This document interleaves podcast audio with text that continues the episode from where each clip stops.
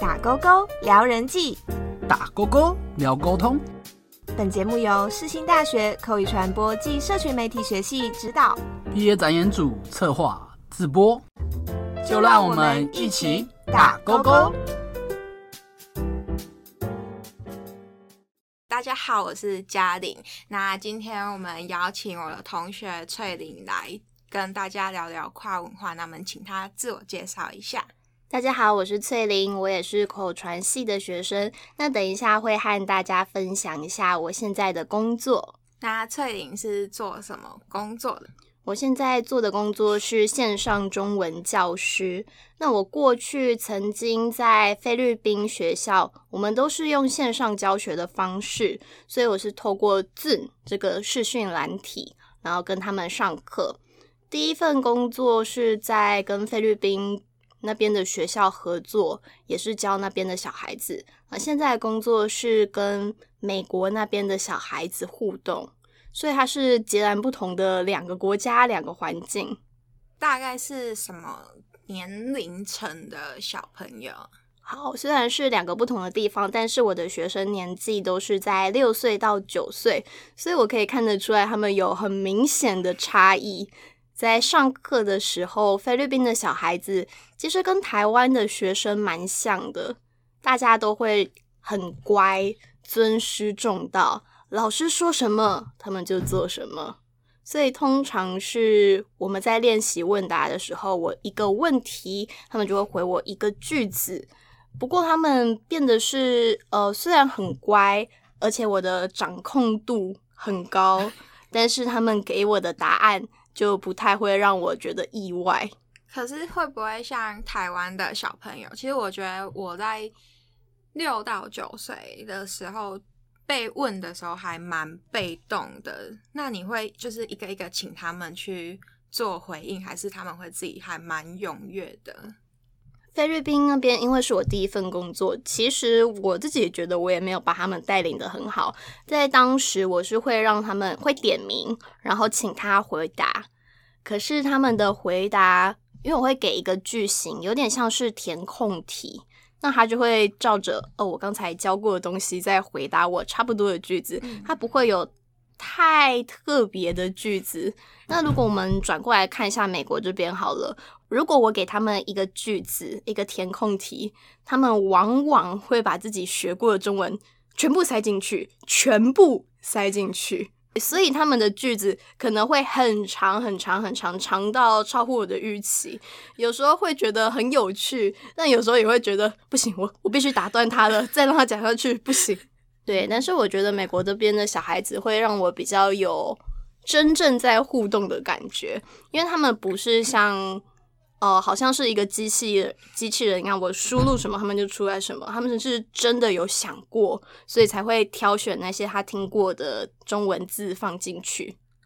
但我也很庆幸，我第一份工作是在菲律宾那边，不然会 应该没有办法控制那个。没错，因为菲律宾的小孩子真的是非常的乖巧，而且他们那边不管是学生、老师，然后甚至是家长，他们都全面的配合。配合度很高，对，所以我的课程上的掌控度很高，我的自由度也很高，我可以做任何我想要的。因为菲律宾那一边他们的上课形式比较像是参加夏令营，所以他们不像是正式课程一样有很完整的规划。在当时我们合作的时候，他就是校方那边就是说全程交给你，你想教什么。就教什么，那他也是很放心。对，因为他们是夏令营性质，所以他们其实没收什么钱。哦，对对对。然后到美国这边，美国这边就是付钱来上课。它是一所语言学校，在疫情还没开始之前，他们就是会去学校上课，然后再放学。他们真的会去那一所学校这样子，所以他们的从形式上来说就差很多。在菲律宾那边，我觉得算是一个过渡期，先让我了解一下怎么教中文。再来到美国这边呢，他们的 SOP 整套我该怎么做，我该怎么教都非常清楚，也会有行政老师带领我。如果上课的时候遇到什么问题，我们就会私下开个教学会议。然后在美国这边的话，因为小孩子他们是非常 活泼的，所以我必须要准备很多很多的小游戏，而且是在线上可以玩的小游戏。比如说，有一些可以用 PowerPoint 下去做的转盘游戏啊，或者是一些记忆的翻牌游戏，也有一些速度的游戏。再来是现在线上的媒体，媒体的教材非常非常的多，我们可以用很多数位的资源，所以其实我觉得还蛮棒的。那翠玲在就是教小朋友这段时间有没有？遇到，因为就是不同文化间，然后有没有发生什么有趣的事情？有，在美国这边的话，有几件事情可以跟大家分享。首先，第一件事，我觉得那边的小孩子很早熟。怎么样个早熟法？我先跟大家讲一下，我们用的软体是 Zoom。那 Zoom 我们是可以改变自己的背景的。所以是可以去类似绿幕去背这样子，没错。但即使它后面不是绿幕，也可以做去背，它是 Zoom 里面内建的功能。嗯，对。小朋友呢，他就很喜欢改他的背景。如果是改成像 Elsa 或者是甜甜圈那样子的东西，就算了，没关系。可是有一个小朋友呢，他是换成一个非常波涛汹涌的美女，穿着比基尼在。热情的沙滩 这样子，呃，我本来看到那个，虽然心头一惊，但觉得突然不知道怎么跟他讲，因为毕竟我们中文、英文是有一点代沟的。我突然想不到我要怎么用英文跟他讲，不要用这个背景，我不要看到金发辣妹。对，然后呢，就在我还在想，我一边上课一边想我要怎么跟他讲，我要怎么跟他讲不要做这件事情的时候，他又换图片了。他换成一个从女生变成男生，那这个男生呢，他也是身材非常非常的好，非常的火辣，而且没有穿任何的衣服。对，你就看到那个小朋友的头刚好挡住那位男性的重要部位，但小朋友怎么可能会乖乖坐好呢？所以他一动，我们就看到了；他一动，哦，我们又没看到了，好像在跟你玩捉迷藏一样。哎，你在哪里呀？是男生还是女生啊？换背景的那位学生他是男生，好像嗯，对。然后这位学生呢，也是我第一个遇到的，算是比较不习惯怎么应对的孩子，比较特别一点。对，那我后来跟他讲说，这件事情就不要做，你可以用你喜欢的 Spider Man，或者是很多 Iron Man 都可以。啊，后来这个小朋友呢，他确实没有再改他的背景，改成一些让我很惊慌的图片。但是呢，他可能上课的时候不换背景，他不知道要做什么，他就开始摸他自己，可能抓抓痒，然后搔一下自己的脖子，弄一下头发。结果呢，他的手越来越往下，我就看到他穿着短裤，就把手伸进去了。天哪！那。但他其实年纪很小，他应该也不知道他自己在做什么。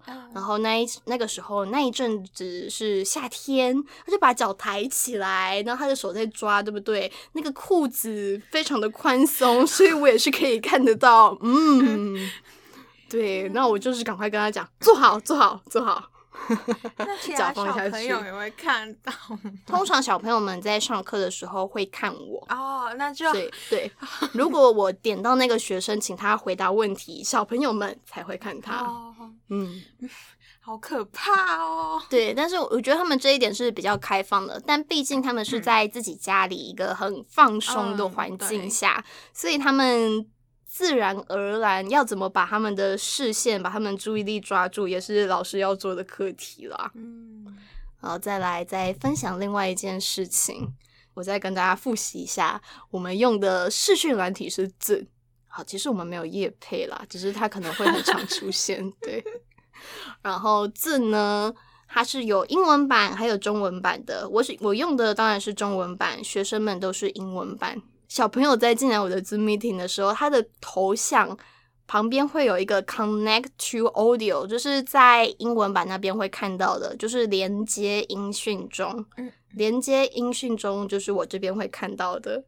在这个时间呢，我是听不到小朋友的声音的，他也听不到我的声音，因为他在测试他的电脑设备。嗯，然后可是我就看有一个小朋友，嗯，为什么他的名字是 Connecting to Audio？我就觉得奇怪咯，奇怪咯。哦，后来我懂了，这个小孩子他就是不想要上课，所以他把它改成那样子，让我以为我们现在还在连接中，是他电脑出问题，不是他出问题。也是蛮聪 明，对，真的很聪明，但是他必须要再更聪明一点，因为老师我用的是中文版，如果他是打连接音讯中，那会更有说服力一点。他他没有想到老师会用中文版，然后发现、啊、他可能也没有想那么远。接下来跟大家讲一下，我在备课的时候，我所使用的教材是《学华语向前走》，它本身就是一套针对儿童的教材。那我在备课的时候，当然不止备课本上有的东西，我还要放入一些文化。嗯，那这个文化呢，除了台湾的文化，同时也要有美国那边的文化、菲律宾那边的文化。嗯，像是如果有人问我说台湾什么东西最好吃，我跟他分享完之后，他也会想要分享我的国家什么什么也很好吃。嗯所以这个文化呢，就是必须我这边也提一点。然后他那边也提一点，这样他才会有共鸣，才会想要和我们分享。嗯对，但是我觉得在准备文化这一块呢，并不是像大家讲的，好像要很艰涩的，我可能要讲到什么诗词，然后词赋什么的，并不是。比如说，就像问天气好了，嗯我可以问他说美国的天气如何，因为小朋友们也是知道我我跟他们在不同的地方，嗯嗯我们有时差。对，对，所以有时候，所以有时候只是很简单的问一下美国那边呢，这也是一种文化的交流。嗯当然，在开始教学之后，我也会去关注美国那边的事情。像是我刚开始教学的时候，他们那边其实是有雾霾的。哦，呃，美国那边我的学生们他们都是在 California，California 加州，哦，对，我的学生们都是在加州，所以我那时候看到加州雾霾的时候，我就问一下他们：“哎，你们那边天气好吗？”或者是他们可能有一些森林大火的新闻出现的时候，会问一下说：“昨天睡得好不好？”因为他们这样会觉得：“哦，我是被关心的，嗯老师也也在关注我这样子。嗯然后就是美国的一些文化的差异，再来是讲到台湾，台湾的文化，我们也可以从很简单的过生日，有些比较传统的家庭是会吃长寿面这样的东西，真的假的？传统的、哦比较传统的家庭，对他们会吃，我们家也会吃，或者是年纪比较大，大到一个程度对他们有些人的家里会办寿宴，啊，那可能。就会买寿桃啊，嗯或者是猪脚啊，然后或者是长长寿的那个面线，嗯然后回去煮。其实那些小朋友有一些，虽然他们是在美国，可能是华侨，嗯但他们前几代的长辈也可能是从台湾移民过去的，他们家也会维持这样的传统。所以当我讲到台湾的文化，他们之前可能不会觉得这件事情多特别，嗯，就只是我日常吃饭吃东西而已。可是我跟他们讲了之后，他们就会知道，哦，原来这件事情是在生日的时候做的，嗯所以这一天吃长寿面跟其他天吃面那是不一样的意嗯义。嗯嗯嗯，我也觉得蛮欣慰的是，他们对台湾的文化算是很热情的。还蛮感嗯兴趣的嘛。没错，无论是菲律宾还是在美国，只要讲跟他们讲一些小故事，他们就很开心，就会纷纷跟老师说啊，这个我也做过，我们家也会这样子。哦然后在那一边的话，我觉我不知道这算不算是跨文化，但是我必须要配合他们的中文程度，去降低嗯我的中文水平。哦，你是说只用词不可以太艰涩？没错，像你现在讲的艰涩，哦这个就是绝对不会在我跟学生的对话里面出现的。嗯我跟他的对话会变得其实是比较短一点，我就会说：“哦，嘉玲你好。”嗯然后就开始，因为我们一开始会先问问题，就会问说：“哦，嘉玲，你的衣服是什么颜色的？黑色，哦，是妈妈买给你的吗？嗯，不是，不是对自己买的吗？对，哦，真的很短，呃，但其实之后还会再延伸下去。就是刚开始小朋友程度还没那么高的时候，嗯，应该说我现在做的这件事情是学生来上课，我就会跟他们做闲聊，啊然后闲聊的这个过程中，我会一直称赞他。嗯我先问完衣服，呃，你喜欢吗？然后我就问他说：“哦，你穿起来很好看。”然后或者是谁谁谁也穿那个颜色的衣服，嗯哇哦，你们穿的是一样的呢。好有默契，呃，默契不行，默契也算很难的词。对，你要跟我说、哦你们是不是昨天？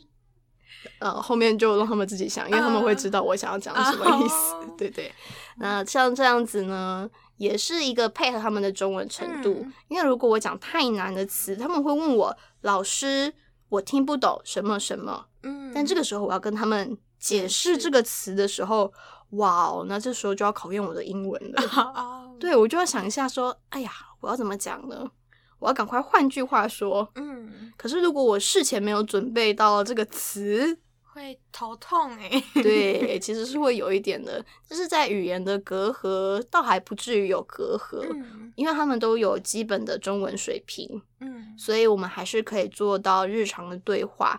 那在美国这边的学校呢，它是分很多等级的，嗯所以我现在带的班级是中一中一班，它是分小一班、中一班、高一班，用程度下去分，而不是年纪。哦，对，如果是带小一班的话，就会面对是零零基础的学生。嗯但是呢，在上课的时候，我们还是尽量要用中文。嗯即使是网课，我们也有很多共通的语言，像是肢体语言，哦像是表情。通常呢，他们对中文也会有一定程度的认知。大家都知道，你好就是 hello、hi，然后谢谢就是 thank you。所以从这些基本，如果是零基础的话，我们就可以从这些基本的词汇开始。像学生一开始来到 Zoom meeting，我就跟他说你好，那他也会回我你好。首先“你好”这个词就已经在他的脑子里面了，嗯啊，最后再从我、你、他嗯这样子下去延伸，他就会越来越知道，他就会知道越来越多的词汇。嗯，那我还蛮好奇，他们就是教中文拼音，他们是就是你会教他们用什么拼音？因为我们像台湾自己用 b p m f，对，然后他中国大陆的是用罗马拼音。那我还哦蛮好奇，不同的国家他们会用什么方式去学中文的发音？这样，好，那学中文的发音呢，就是像刚刚讲的有 b p m f，然后在中国大陆那边是用汉语拼音。哦，它跟罗马拼音又有一点不太一样，对，但它也是用英文字母下去组嗯合的。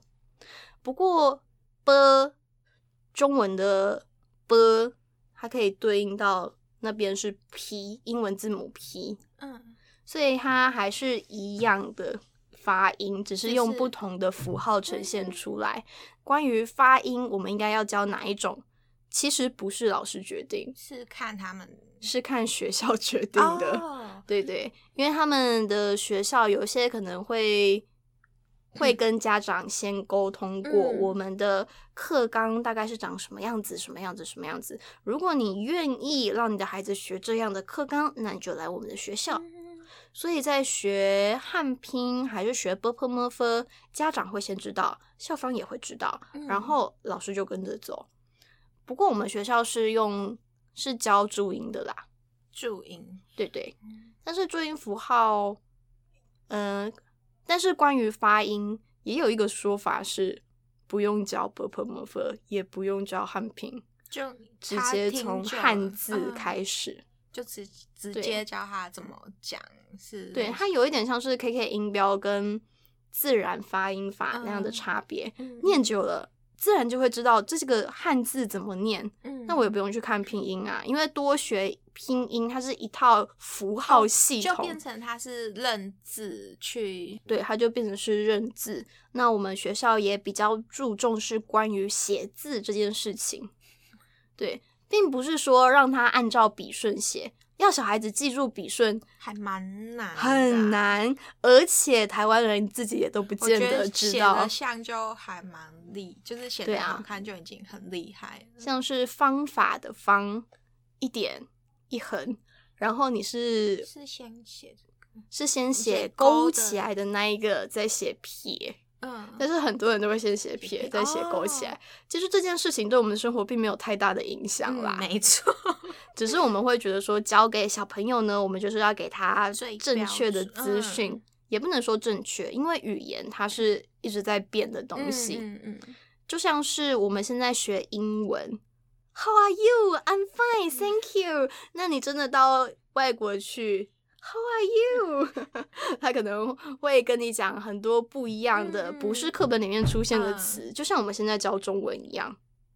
所以，我们除了照课本上面备课以外，还是要多准备一些日常生活中比较常用到的对话，嗯或者是他可能在台湾看到的语料，像是广告单、报纸，甚至是歌谣、电视节目，这些都是我们实际上会碰到的。嗯那我跟他讲课本上面的，比如说买卖的课文好了，嗯我会跟他讲这个多少钱，然后这个什么，这个什么。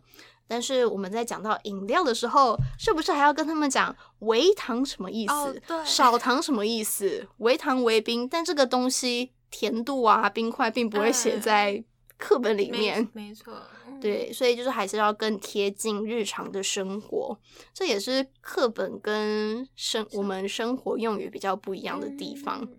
当然，在中文方面还有一些比较复杂的，像是啦，啊，我们日常应该很少人会说隔离。拉是咸，哎呦，蛤蟆蛤蟆。才，对，大家都是会有不一样的，它可能是地方用语，嗯变成是方言。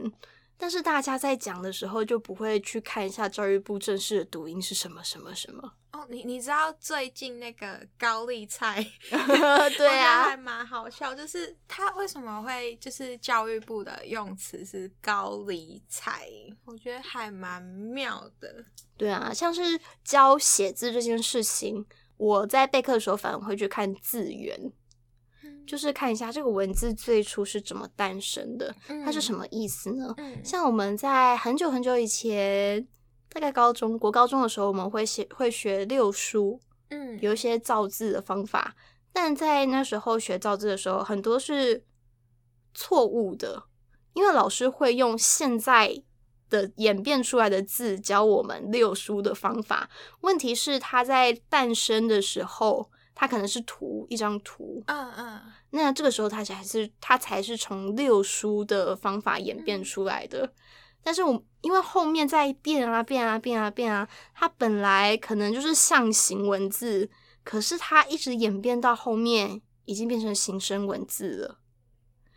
但是老师却教我们这个字是象形，哦，对。但是老师们的教法应该是把这张图的流变放在旁边给我们看，嗯我们才会知道这是什么意思。嗯比如说，而且有一些字还蛮好玩的，但是我现在讲的字可能会是呃日常比较不会用到的啊，因为因为不好意思，我现在想不到想不到比较亲近的字，像是树叶匪蟹的树，树叶匪蟹一个一个像呃风筝哦对对的风，对把里面拿掉，变成一个歹徒的歹。嗯那这个字它在原本的意思呢，它原本是一个象形字，它是一个人他的两只手伸出来，然后他的手上方有一个月亮，他是用两只手去迎接月亮，嗯所以他是过了一晚的意思。嗯。可是到后面呢，在这个字可能传抄的过程中，它里面就变成一个歹。那这个歹是什么意思？就是西狼骨头啊。所以你是伸两只手出去接月亮呢，还是接死人骨头呢？哦 那它的意思就完全不一样了。对耶，歹跟月也蛮嗯，像本来是夕夕阳的夕夕，没错。哦所以它就是多了一横，就是完全不一样的意思了。嗯啊，中文字就会变得完全不一样的意思。因为中文字算是有点像是图像文字，还有很多不同的意义。一个字就一义，呃，一字多多义义，甚至是一字多音，还嗯破音字啊。还蛮麻烦的，对，确实。所以在教学的时候，我也会尽量跟学生说这些字的不同，像汉。我和你，嗯，在大陆那边他们会讲我我和你。学生在念课文的时候，他无论是念我和你还是我和你，我都会说对，因为他只是他是对的说法，只是用的地区不太一样而已，所以我也不会特别强硬的去要求说不能讲我和你，一定要讲我和你。像我开始教中文之后，我也会开始去回顾台湾有什么样的文化，甚至是更早更早以前中国文化是怎么样的呢？像我后来参加一些跟中国文化相关的课程，我们也会学尚书，也会学《诗经》。大家可能会觉得，嗯，我学这个东西，但是我现在面对的是初级、中级的学生，嗯我要教他们《诗经》吗？我不一定会教他们整首的《诗经》，嗯，那我可以提几个句子出来，像我们小时候，大家应该也背过《唐诗三百首》，或者是“人之初，性本本善”《三字经》啊，嗯心经》啊。但我们在背的时候，其实是不知道意思，嗯就是傻傻的背。嗯嗯，这些小朋友呢，他们可能练“人之初，性本善”，也不一定是要完全的懂意思，因为毕竟像《三字经》这个东西，它的解释也有很多种。那我跟他们讲《三字经》是为什么呢？其实我们只是要来讨论、来练习，让他们去想想看：人之初，性本善。人在最初的时候是善良还是邪恶的？我们可以去讨论看看人性本恶跟人性本善。但，我不会用这么困难的问法，我一定会会跟他们说：哦，人在小宝宝、小 baby 的时候，看到他是不是都是笑着的？嗯嗯，他都是笑着。哦，我看到心情也会变好。他这个时候是好的还是不好的？你看到这个小 baby 的时候，好的吧，哦，为什么？因为他在笑啊。嗯，像这样子就可以是一个回答，哦，因为他们会去想一下，嗯，好不好？哦，我知道好和不好是什么意思，但是我现在要把它套用到这个小 baby 当中，嗯那他就会开始去想他之前用过、他之前用过的、学过的中文词，试着去把他想要表达的意思告诉我。那他就会开始去复习他的中文文字，所以我们在讨论、在让他思考，这些都是非常重要的。这好像也是，就是学外语蛮重要嗯的。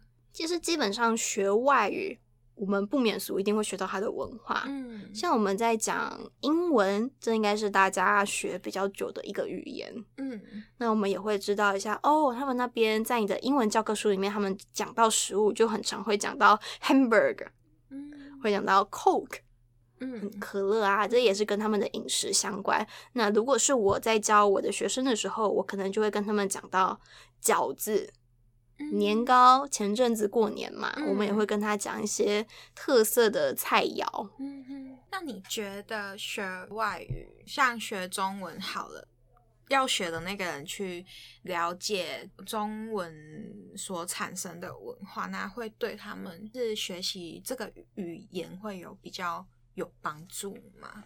哦，你是问你的意思是？好好绕口，学你的意思是学文化对他们学中文的字词句子 有没有帮助？对对，我觉得是有的，嗯因为像是我在学英文好了，嗯我会去看原文小说，因为原文小说它里面是传达出的是更多的，它那边是一个故事，那这个故事也是以当时的背景嗯下去写的。好我会理解他的故事背景，然后进而理解他的文化，然后帮助我来学英文。所以呢，我对这个东西感兴趣，我对他的文化感兴趣，我会想听懂他在讲什么。嗯如果我用一些中国的文化让他们对中文感兴趣，嗯那他们学习的动机就会更强烈。但是我觉得，先坦白讲一下，这些学生他们六到九岁为什么会来学中文？爸妈逼的，对，很大的一部分原因是来自他们的家长，嗯，对，但也是跟家长的身份背景有关系，就是他们可能是华侨，哦对对对，哦嗯，当然也有一些混血的家长，他们很感兴趣。像我在跟菲律宾学生上课的时候，我可以听到他们家的背景音，就可能家 人从旁边经过，嗯家人跟家人在聊天。我听到的语言呢，菲律宾那边我听到的，嗯、菲律宾语它是跟英文有点像，但不完全。嗯，对，菲律宾语、英文、台语、日文、广东话，然后甚至有很像客家话，它就是就是蛮蛮多元的。在美国那边的话，哦，他们都比较常讲英文或是中文啦。嗯学生的家庭环境就是刚好非常的不一样。嗯，蛮酷的。对啊，就跟菲律宾家长讲话的时候，就会说哦，台语蛮也通。啊，真的？你是说他跟你说，还是我跟他说，然后因为因为他那个时候是我跟大家讲一下这个故事，就是那个学生我让他回答，但他不回答，嗯。可是他的麦克风是开着的，嗯。然后他的家长就从旁边经过，就发现我一直在叫他的孩子的名字，嗯。他就说老师在咖喱恭维啦，啊 然后我就看到觉得好亲切，我就 哦。嗯。我就说，呃，圈圈的妈妈你好，哦，大姨妈也通哦，好酷，对啊，对啊，所以它是刚好就是一个多元文化。嗯，我去那边教，呃，我不是去那边，我跟这些学生互动，除了我把一些中华文化带给他们，其实他也在反向的回馈我很多他们的那边的文化。嗯那我觉得像菲律宾和美国那边其实是很不一样的环境。菲律宾就是很乖巧的孩子们，然后美国这边就是非常的活泼的孩子们，当然是有好有坏啦。但我个人会比较喜欢美国那边的孩子，因为我也是一个很嗨啊嗨起来还是会，你说会比较有创造力一些，嗯、呃，虽然说菲律宾那边的孩子也是会配合我，嗯，呃，我会觉得他们好像对中文不是那么感兴趣呢。比如说就像我们大学在上课一样，呃，国高中啊，大 学大学毕竟也是自己选择的科系。嗯对，那我觉得在口传这边也是帮助我很多，嗯让我去做中文教学。实际上，我会选择走中文教学这一块，也是因为在大一的时候学口语语言学，嗯我觉得很有趣。我开始去想口语语言学，我可以应用在什么样的层面？嗯然后我就发现，哦，世新有华语教学学程，我就申请进去学习。那、后来再通过其他的管道，有了现在的工作。那大家在听我说话的时候，应该也可以很明显的感受到，我讲话是不会很小声，或者是有一点别别别扭的感觉。嗯那我在面对学生的时候，这就是我一个很棒的软实力。嗯，因为还是有一些老师，他们是在美国那边的老师，嗯但为了因应疫情的关系，不得不从教室变成是线上的形式。嗯那他们可能会一方面转不太过来，他们会觉得我应该要在教室这样的环境，所以线上的教室我们可以有很多变化，嗯，但他还是会，他们还是会布置的很像教室还是 学校的感觉嗯。对对对，我觉得一方面也是我们现在口传系有一些转型，嗯，那我可以学到一些数位的技巧。那一方面，口传的老本行还是在训练我们的发音、我们的台风、我们的咬字，嗯。这些都是帮助我在这份工作上能有更好的表现。嗯，因为我之前跟美国那边的老师聊过天，嗯。他也觉得说，嗯，翠玲，我觉得你讲话很有自信，很好，嗯你可以吸引到学生的目光。对，因为像我讲话就有点像是演讲式吧，比较多抑扬顿挫。哦，对对对，对那像这样子呢，就是学生会喜欢的。对比起说今天我们要学第一课，他们会更喜欢。孩子们，今天我们要学第一课，嗯然后告诉我第一课的 title 是。对 没关系，没关系。那我在做这些事情，虽然大家听不到，但是我跟嘉玲讲话的同时，我有非常非常多的手势，非常多的动作。对对，一方面是在网课的形式下，我们就只有那个小框框那一个镜头。呃，我必须在这个镜头里面尽可能的去展现我自己，有一些动作，有一些表情，他们才会更，嗯、就是大家会看在动的东西。啊，对，对了，也是没错，比起静置在那边的东西，嗯嗯如果有一只鸟飞过去，我还是会看鸟啊，对对，然后就看飞机啊，嗯。看云啊，嗯。看这些东西。所以在口传呢，我们也会有一些非语言沟通啊，幽默表达啊，我们都可以训练自己的身体语言。嗯，所以除了从语言沟通、非语言沟通这些、这些、这些一步一步的学习，都让我在中文学习这一块变得是很好的发挥。那我蛮好奇的，就是我们有一堂课叫跨文化沟通，它有没有帮助到你？我们我还蛮好奇这件事情。好，在跨文化沟通的时候，我们那一那一阵子很常讲上行沟通、下行沟通，嗯，我觉得这方面是很好的，嗯因为我的上面呢还是有哦，你说一位对，没错，我还是有行政老师，嗯然后还是有主任，再到老再到校长。嗯嗯我跟这些人沟通的时候，哦，我还是要注意一下我自己的措辞，嗯因为跨文化沟通，它不，它讲的不一定是跨国家的沟嗯通，没错，只是我们身份上的不同。那我也是要去跟着我身份的变换，嗯有一些阴影。像我跟校长、跟老师们讲话，我一定是非常非常的礼貌，嗯，即使可能老师们对我讲话并不是很那么礼貌。但是会习惯性去去注意自己的措辞跟对对对行为。像简单来讲好了，告知嗯这个词，很多人在写请假的时候，嗯他可能会寄信给老师，就说请假通知、请假告知。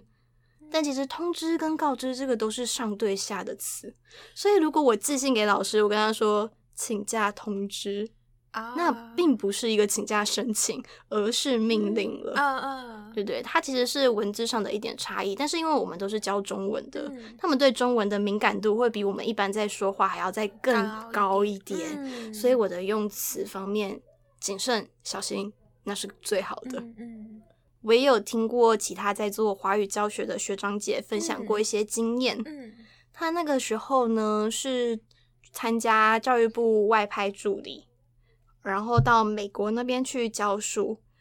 他后来跟我们说，嗯，到那边啊会有种族上的差异嘛，嗯他的同事可能是黑人、白人不一定。嗯，可是呢，虽然他学了很多跨文化沟通的技巧，但面对一个不讲理的人，啊，还是很难执行的，因为我们的沟通还是要建构在大家都是理性的情况下，嗯 就是你的同事歧视你，不想跟你说话，那他还是那样子啊。嗯尽管我的态度放低还是拉高，那他还是那样子啊。也是，嗯，虽然说在美国那边对那位前辈来说不是那么愉快的经验，嗯但我觉得跨文化沟通起码帮我们避开了一些分岔路。啊，我会知道，在这个情况下，我我的选择很多啊，我可以选择我要讲 A 这个词，讲 B 这个词，甚至有千百种的选择。嗯，但我知道我要选哪一个，因为我上过课，可能老师讲的东西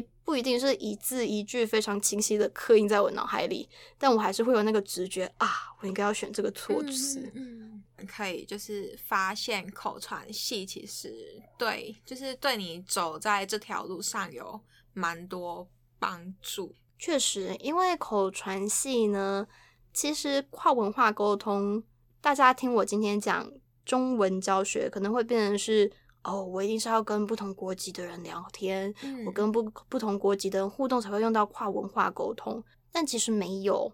不同身份的，我们去到职场里面，无论你是在台湾还是在国外的环境下，一定会有不同身份的人。我要怎么跟他对话？我要怎么跟他互动？嗯这些都是我们在跨文化沟通里面会讲到的。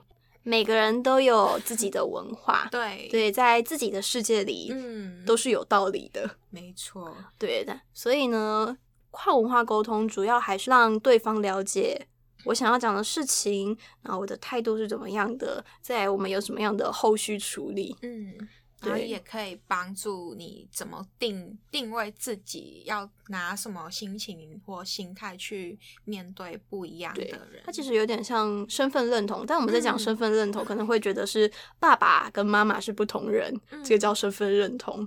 但其实也有一个是你在这个职务上面，嗯如果你觉得哦，我的职务很小很小，我什么事都不应该做。那可能大家会觉得，诶，你怎么一直问我这件事情呢？这件事情就是你可以处理的呀。嗯对啊，所以其实，在跨文化沟通这一点呢，我们也可以从互相从其他人的反应回来推测我应该站在什么样的位置，嗯我应该做什么，这都是不同的应用。嗯嗯，在未来踏入职场，或者是本身在学校，一定会有需要跨文化沟通的时刻。那希望跨文化沟通可以对大家起到帮助。然后有兴趣也可以来读口传，有兴趣的话可以来看口传的 B 展。那今天我们就聊到这边，谢谢大家的收听，我是翠玲，我是嘉玲，未来有机会再见。谢谢。